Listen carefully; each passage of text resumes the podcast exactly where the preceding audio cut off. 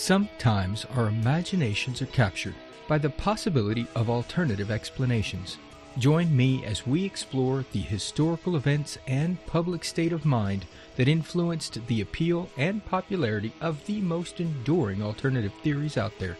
I'm Ryan Nelson, and welcome to Conspiracy Theoryology.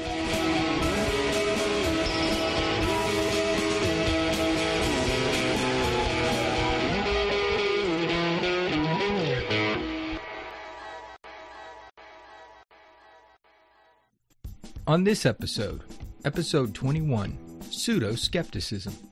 What is the history of skepticism, and what does pseudo skepticism mean? Has skeptical inquiry of modern day really just deteriorated into dismissive debunking? Are we really swayed by skeptical opinion, or does it just reinforce our own personally formed opinions one way or the other? This time on Conspiracy Theoryology, we will debunk the skepticism and question techniques of self professed skeptical investigators as we explore the skeptical appeal of pseudo skepticism.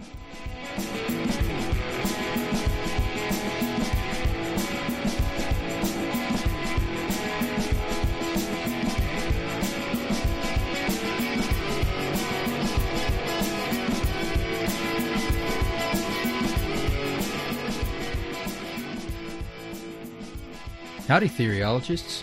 Today we are discussing the broad brushstroke term skepticism, and specifically the misuse and mislabeling of a falsely skeptical approach that hides an objective of debunking. See, underlying any topic we have had or might have in the future on conspiracy theoryology is the skeptical perspective. That point of view which says, I'm not just taking this at face value, and rightly so. There would be no such thing as a conspiracy theory or alternative belief if things always were the way they were in our minds. In fact, there wouldn't be much of anything if we never questioned the truth of what we knew at the moment. There'd be no advancement, no discovery, no need for proof. Fortunately, that's not the case. Skepticism is quite popular. It's, it's even trendy to consider yourself a skeptic.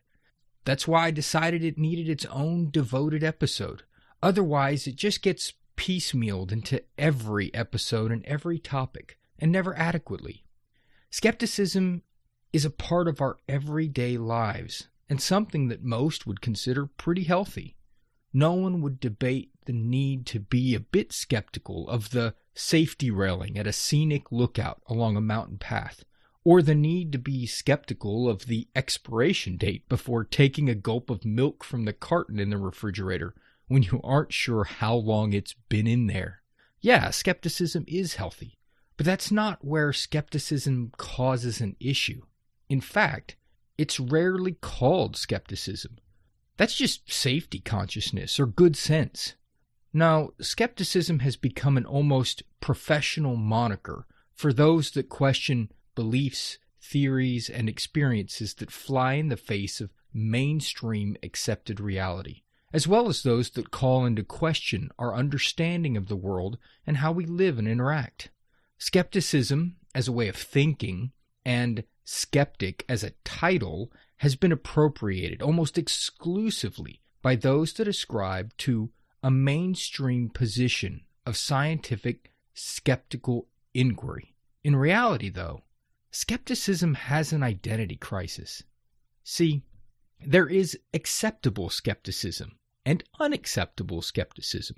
Those areas for which skepticism is acceptable is the mainstream, which include things like, oh, anything paranormal, UFO sightings and alien abductions, etc. Claims of deep state influence, supernatural experiences, claims of psychic powers, alternative histories that dramatically alter timelines, secret societies, and the like.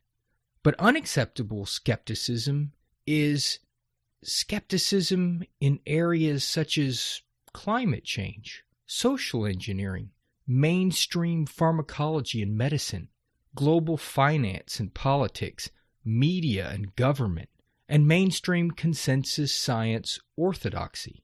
In fact, quite often those that hold skeptical views on these off limits issues are not allowed to refer to themselves as skeptics. They're given mantles such as New Agers, deniers, haters, kooks, and conspiracy theorists. Okay, conspiracy theorist is basically the universal term used to identify those for whom one should be skeptical, and conversely, are not allowed to hold any acceptable skeptical uh, skeptical views themselves. But we'll talk about conspiracy theory as a concept in a future episode. So, what is skepticism? Originating in ancient Greece, skepticism it's a, it's just an approach, a formal school of thought within the philosophical discipline of epistemology. Epistemology is essentially the exploration of the theory of knowledge, and skepticism, in its various movements, essentially concludes that true knowledge is uncertain, and that it's in an extreme case that it's not even possible to know something with absolute certainty. Now, after a brief 1,000 year fade in popularity, skepticism resurfaced with some fresh philosophical faces revisiting and revising skepticism in the 18th, uh, 17th, and 18th centuries. You're, you're probably most familiar with the phrase cogito ergo sum. I think, therefore I am. This famously overquoted axiom was due to the work of Rene Descartes and was actually an effort to refute skepticism and the conclusion that nothing can be known with certainty. Descartes argued that no matter what skeptical possibilities we imagine, there are certain truths that are absolutely certain, such as that fact that I am thinking, and if I am thinking, then I exist, in whatever form that existing might actually be, and however false my world around me is, I exist. In contrast, a Scottish philosopher, David Hume, picked up the empiricist mantle for skepticism, arguing that human belief is not based on reason, but on custom and habit. Hume posited that we are so hardwired to trust our memories and inductive reasoning that no amount of skeptical argument would dislodge those beliefs. He termed this approach as mitigated skepticism. There are many other names and many, many discussions into philosophical skepticism, but suffice to say that Hume and Descartes brought the topic back into vogue, and it continues to be a popular topic of debate within the field. But I mentioned that it, it died out for about a millennia, and there is a reason for it. The purest form of skepticism has a flaw. The conclusion it draws that nothing can be known with certainty is itself an absolute, a certainty. By rationalizing out every absolute, you come to the conclusion, naturally, that absolutely knowledge is uncertain. It's a catch 22. Now, there are varied flavors of isms within the discussion of knowledge. These various explorations have influenced in the modern approaches to applicable skepticism. So, what exactly is this modern arena of skepticism? Is it skepticism? Well, yes and no. Most of the modern mainstream skeptics that you would recognize work within that those parameters of scientific skepticism, aka empirical skepticism. Scientific skepticism questions beliefs on the basis of current scientific understanding usually discarding beliefs pertaining to phenomena not subject to reliable observation, and therefore not testable empirically. This skeptical inquiry is a position which questions the veracity of claims lacking empirical, read physically observable evidence, and not subject uh, or subjected to a scientific method of testing. On its surface, it is a reasonable epistemological position for the scientific community to take as a means of checks and balances within its disciplines. but it's usually applied to the examination of claims and theories beyond mainstream science, rather than to routine discussion of scientific research.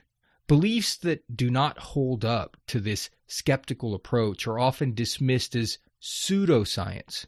Unfortunately, as reasoned and practical as this seems, many mainstream skeptics are not skeptical. When it comes to the supernatural, the paranormal, the conspiratorial, and the unexplained, they simply flat out want to prove something false. This is the true rise of modern skepticism, the art of debunking. Call it unhealthy skepticism, pathological skepticism, call it debunking. Pseudo skepticism is just as it sounds. It's a false position of skepticism that fails to be so. The term pseudo skeptic, it's not new. It appeared in works as early as the 19th century, but it was in the late 1980s when a sociology professor, Marcello Truzzi, really revived and popularized the term pseudo skeptic as a pronounced criticism of the professional skeptic community. Truzzi used the, the term specifically for arguments that used scientific sounding language simply to disparage and refute given theories and beliefs, but actually fail to follow the precepts and tenets of conventional scientific skepticism. He even outlined a list of attributes of the pseudo, uh, the pseudo skeptic. Well, let's go through that list, right? So, number one, the skeptic, uh, the pseudo skeptic, uh, is denying only when doubt has been established. Um, number two, there are double standards in the application of criticism. Number three, the tendency to discredit rather than investigate. Four, presenting insufficient evidence of proof. The same thing they'll criticize the claim as doing. Number five, assuming criticism requires no burden of proof. Number six, making unsubstantiated counterclaims. And seven, those counterclaims are based on plausibility rather than empirical evidence. And finally, number eight, suggesting that unconvincing evidence provides grounds for completely dismissing a claim. Now, if you're shaking your head in agreement at this assessment of pseudo skeptics, then you're no doubt wondering where you can find the investigation record of Truzzi. If, on the other hand, you're thinking, this sounds like a list made up of a burned, alien searching, ghost hunting, birther truther conspiracy theorist, you might actually be surprised. Marcello Truzzi, who passed away in 2003, was not only a successful professor of sociology at multiple universities, but a pronounced skeptic himself. He was one of the founding partners of the Committee for the Scientific Investigation of Claims of the Paranormal, CSICOP, and created the skeptical journal Explorations, which is now known as the Skeptical Inquirer.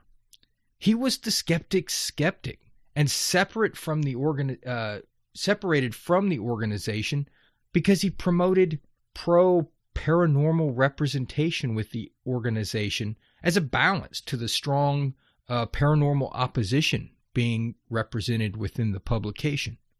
I mean, in addition to the list of pseudo skeptic characteristics, Truzzi also listed attributes he characterized as true skepticism. Let's look at that list.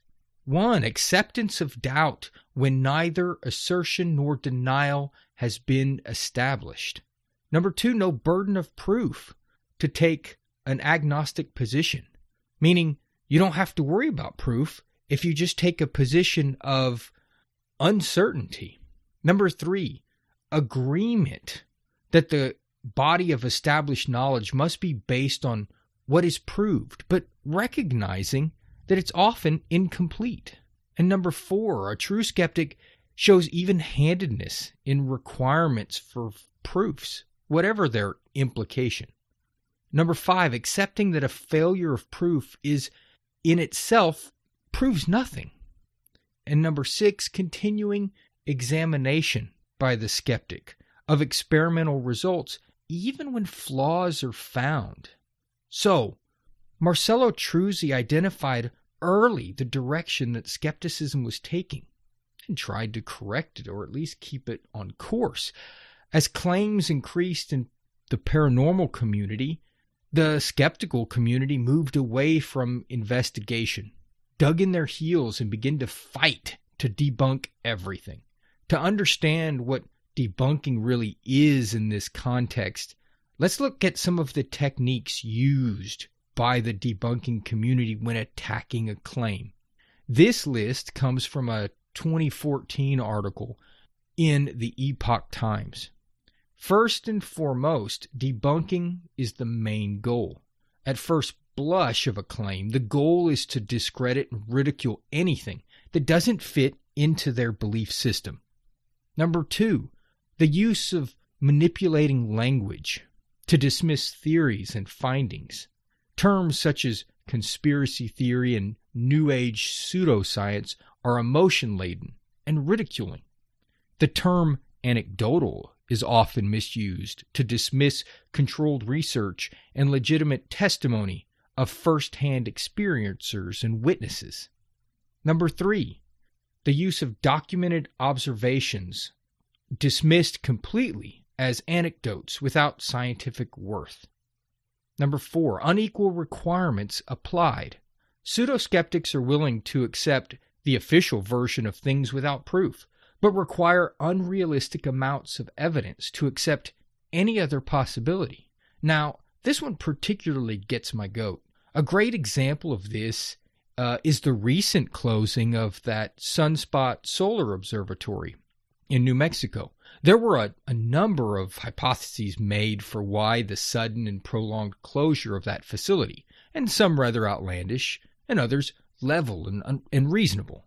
But when an official position was given of child porn on a hard drive, the case was dropped by the media without any question or further inquiry. No proof needed. Number five, the debunker treats science, that's science with a capital S, as though it were an entity of its own authority that takes positions and views on issues. Science, science is in fact just a tool. It's a method of inquiry, right? Hypothesis, experimentation, results, conclusion. Science doesn't take a position or hold belief on paranormal or conspiratorial subjects. People do. Number six, debunkers don't admit to being a debunker.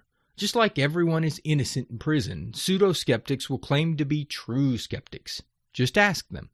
Number seven, another symptom of pathological skepticism is found in the tactic of referencing scientific principles as complete, with no need for further progress. This belies the fact that past infallible scientific positions have later been proven wrong. The advancement of science, right? Number eight, conforming to the herd mentality. Debunkers will not support a controversial claim when it's supported by only a few reputable scientists and researchers. Their position will change when a majority states that something is true. Nine, and this gets into ego, self elevation. It seems to be easier to gain esteem or appear rational and clever through debunking efforts, rather than risk credibility by seriously investigating a controversial finding. Number 10, presenting the skeptical approach as the inherently objective position, unaffected by personal belief and motive. Of course, all other positions are viewed as subjective and, and suspect. And finally, there's always, number 11, changing criteria for acceptance. There's always a new line to cross. Okay? And that's exploring skepticism and pseudo skepticism, understanding the background, the terminology, and really where it's come. Some of the tactics of the debunkers and what's going on. But hey, this is a theoryology discussion. Why does it fascinate us? Right? That's what we're really asking. So, you know, we've delved into the world of skepticism and the reality of modern skepticism. In in many cases, we're we're really just dealing with debunking, right? But as usual, the background is only half the story. Now we need to ask why does skepticism fascinate us?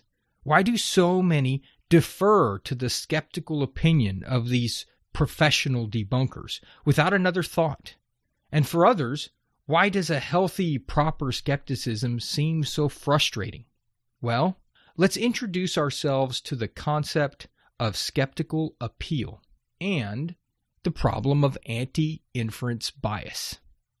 This concept is, is explained and explored experimentally in a paper written by philosopher and cognitive scientist John Turri, which was published in 2014 in the journal Cognitive Science.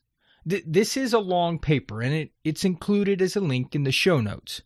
For now, we're just going to trim it down, discussing the abstract, the premise of the experiments, and the conclusions drawn, at least some of them. In this paper, Turri is directly addressing the problem of radical classical skepticism, that, that extre- extreme skepticism that says we can't know anything. But the conclusions are just as applicable when discussing the approach taken by modern debunkers, since debunkers in this context of paranormal phenomenon and the like take the same radically skeptical position. He posits the question how does the skeptic get us to doubt what we ordinarily take ourselves to know? Turri proposes two factors. First, the people evaluate inferential belief more harshly than perceptual belief. And second, that in evaluating inferential belief, people will evaluate negative content that something is not the case more harshly than positive content that something is the case. It's no coincidence then that skeptical arguments focus our attention on negative inferential beliefs. But that's a mouthful. What does he mean when we uh, that we judge inferential beliefs more harshly than perceptual belief? Well, this is the basis of anti-inference bias. And that is also in the show notes, explained in exquisitely exhausting detail by an article from the Indiana Law Journal. Uh, think of the inferential beliefs as, as those based on circumstantial indirect evidence and deductive reasoning, while the perceptual beliefs are those that are based on direct evidence, right? Things that are, are experience evidence directly from our senses. People view perception as a more likely source of knowledge than inference. That is, other things being equal, people more readily classify a belief as knowledge when it's based on observation than when it's based on inference from background knowledge. Let's take a UFO example, right? Inferential belief would come from evidence such as there was no radar activity on the night of the sighting, and reasoning such as videos are easily altered and tampered. The perceptual belief, though, would come from direct eyewitness testimony from a known source or even your own experience. So now we know what uh, that inferential perceptual belief difference is, but how does a skeptic focus our attention on negative inferential beliefs? Well, Turri provides a well used skeptical strategy, which is an argument in three parts and a pretty classic uh, philosophical logic structure, right? Argument one if we know that X is true, then we know that Y is true also. Number two, but we don't know that Y is true. So, therefore, number three, we don't know that X is true. It sounds logical, perhaps at first blush, but it's actually a paradox. It assumes that lack of certainty about the second truth feeds back and negates the first, right? That uncertainty about Y negates X. Remember, the first statement is an if then. if you know X, then you know Y. The second statement, that we don't know Y, is a negative, and not the same as saying that Y is false, just that we can't be sure that Y is true or not. It's establishing uncertainty of knowledge of Y and concluding that if you have to be uncertain, or it, concluding that if you're uncertain about Y, then you have to be uncertain about X. Okay, that's a lot of, uh, you know, philosophical algebra. So let's go back to the UFO example and apply this argument as the skeptic would in order to debunk your claim. So, statement one if you saw an object moving unlike any conventional craft found on Earth, then the object you saw cannot be from Earth. That's a pretty reasonable statement, and it's something that can be explored, investigated. But, statement two, the skeptic would say, We don't know that the object you saw cannot be from Earth. So, and then, then that's a reasonable argument, right? So, our, our why statement, we can't be certain that it's not from Earth. But then we get to statement three. If we can't be certain of um, statement two, right, that that the object uh, we saw cannot be from Earth, then you could not uh, have seen an object moving, unlike any conventional craft on Earth. Now, this is not reasonable. It simply dismisses your experience without explanation or proof. It's a counterclaim meant to discredit your perceptions, right? If you don't know that it can be from Earth, well, then you can't have seen an object moving unlike anything uh, found on Earth. This, okay, this is just my effort at showing the absurdity of the skeptical argument. But Turri provides an example that is entirely non paranormal and very ordinary, right? It's beautifully done and it exemplifies that effect that this skeptical argument can have in causing us to question what we would ordinarily know or consider knowledge. So I'm going to just read this short passage verbatim. Turri states, We ordinarily take ourselves to know what natural kinds uh, of things belong to, right? For instance, if person A, named Zoe, goes to the zoo and sees a large, menacing, spotted feline in the exhibit labeled jaguar, she knows that the animal is a jaguar. However, it is not unheard of for zoos to make mistakes or temporary substitutions in a pinch to please their patrons. Does Zoe know that the animal is not a leopard that looks just like a jaguar in a jaguar display? It can seem that Zoe does not know this, but of course, Zoe knows that if the animal is a jaguar, then it is not a leopard of any sort. More pointedly, she knows that if it is a jaguar, then it is not a leopard that looks like a jaguar in a jaguar display. But Zoe does not know that the animal is not a leopard that looks just like a jaguar in a jaguar display. So, the skeptic invites us to conclude Zoe does not know that it is a jaguar after all. Now, did that start out making perfect sense and end with your head hurting and wondering what I was rambling about? Yeah, me too.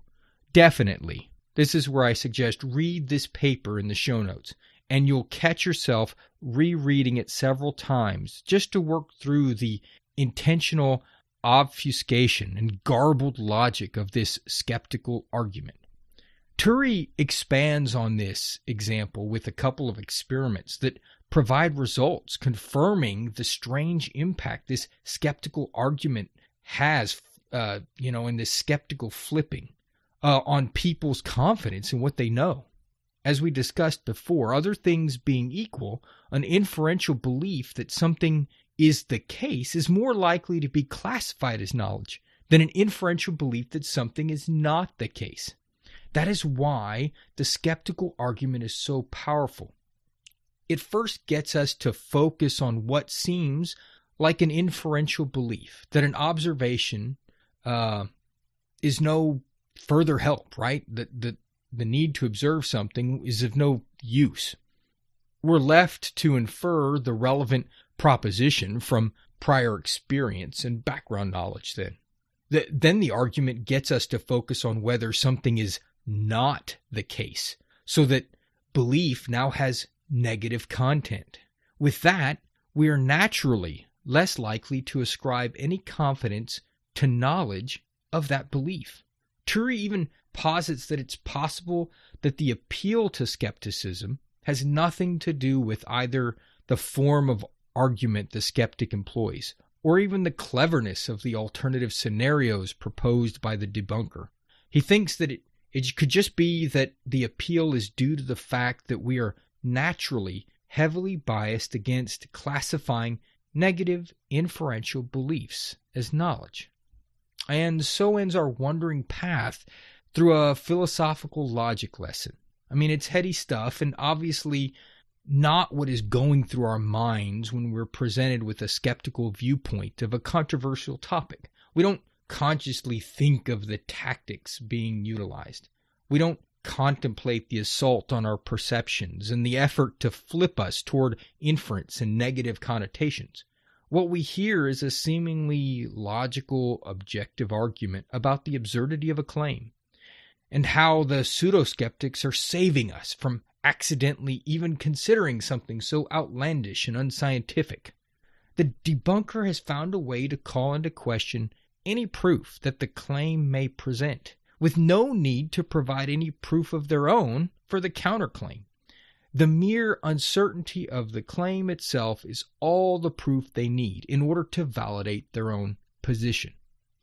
In the end, we are fascinated by skeptical viewpoints because they make us doubt beliefs that we form using our own perception, contradicting our natural psychological inclinations.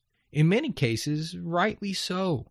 The legal world struggles with this heavily because things like unreliable eyewitness testimony often supersedes vetted indirect and inferential evidence, even when it shouldn't. Healthy skepticism can be a valuable tool on either side of the believer aisle, whether it be conspiracy, paranormal, and supernatural phenomenon, or scientific and spiritual belief. It's useful to seek greater knowledge of any claim, and the scientific method is actually a very practical way to evaluate and test most claims, though the reliance on material observation is a weak point in applying it to every claim. What is not helpful is pseudo skeptical attack aimed at debunking and dismissing claims, especially when that fake skepticism is driven by preconceived opinions and foregone conclusions based on personal agenda. As I said, skeptical inquiry is it's not bad in itself. In principle, most organizations, both in support of skeptical investigation as well as those pro paranormal uh, discovery, you know, espouse a healthy skeptical policy. The Committee for Skeptical Inquiry, which continues to be a leading effort in skeptical investigation, features a practice of careful, rational examination, highlighting a guide on their site titled Proper Criticism. Yet in practice, the efforts of many of their members are centered on debunking any extraordinary claim that comes along, whole cloth. We are hardwired to find greater certainty of belief and ascribe knowledge to things we can perceive and observe, which we also addressed in the flat earth discussion, by the way. 18th century Scottish philosopher Thomas Reid even argued that it is rational to accept common sense beliefs such as the basic reliability of our senses or reason, our memories, and inductive reasoning, even though none of these things can be proved. More importantly, we aren't going to give much credence to negative inference, and in fact, are more likely to dismiss any claim built on negative inference. The pseudo skeptic uses this psychology to their advantage. Without the need to provide proof to the contrary, a claim can be debunked by simply arguing uncertainty into the claim, flipping the argument into a negative context, and then concluding intellectual superiority. The old adage, seeing is believing, very much rings true with us. Unless, of course, what you see goes against the consensus of belief about what you should have seen. Then your perceptions are wrong, and you can't know that what you saw was not something else, that you didn't see but should have seen. Therefore, you didn't see it. You see what I mean? Okay, that is all for today. Thanks for joining me as we explore this world of debunking and pseudo skepticism. Please click that follow or subscribe button so that you don't miss the discussion. Connect with me via email, contact at conspiracytheoryology.com. Join the Facebook discussion group, find me on Twitter at TheoryologyPod, or just recommend the show to others. All the info can be found at the show website, conspiracytheoryology.com, including how to support the podcast on Patreon. Music, of course, is by Adam Henry Garcia. If you'd like to hear more, visit adamhenrygarcia.bandcamp.com. Now, I'll see you again next time when we tackle another theory and make sense of the public popularity. So until then, remember beyond the conspiracy and behind the belief lies the theoryology.